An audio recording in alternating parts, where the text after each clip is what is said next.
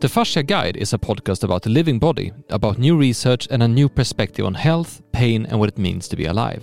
There's an ongoing global revolution in the anatomical research field, profoundly changing the way we look at the human body. The reason? Fascia, a network of connective tissue with no beginning and no end, encapsulating everything in the body, from muscles and skeleton to organs and cells. While until recently considered unimportant, fascia is since 2017 acknowledged as the biggest organ in the body, and fascia research has sparked a wildfire of new insights that are challenging conventional belief about how the body works. The purpose of the Fascia Guide is to provide knowledge about the body in a simple way. It's a podcast about science and proven experience, about philosophy and new insights, about the practical application of new research, and about the little things that make the difference in terms of lifestyle and well being.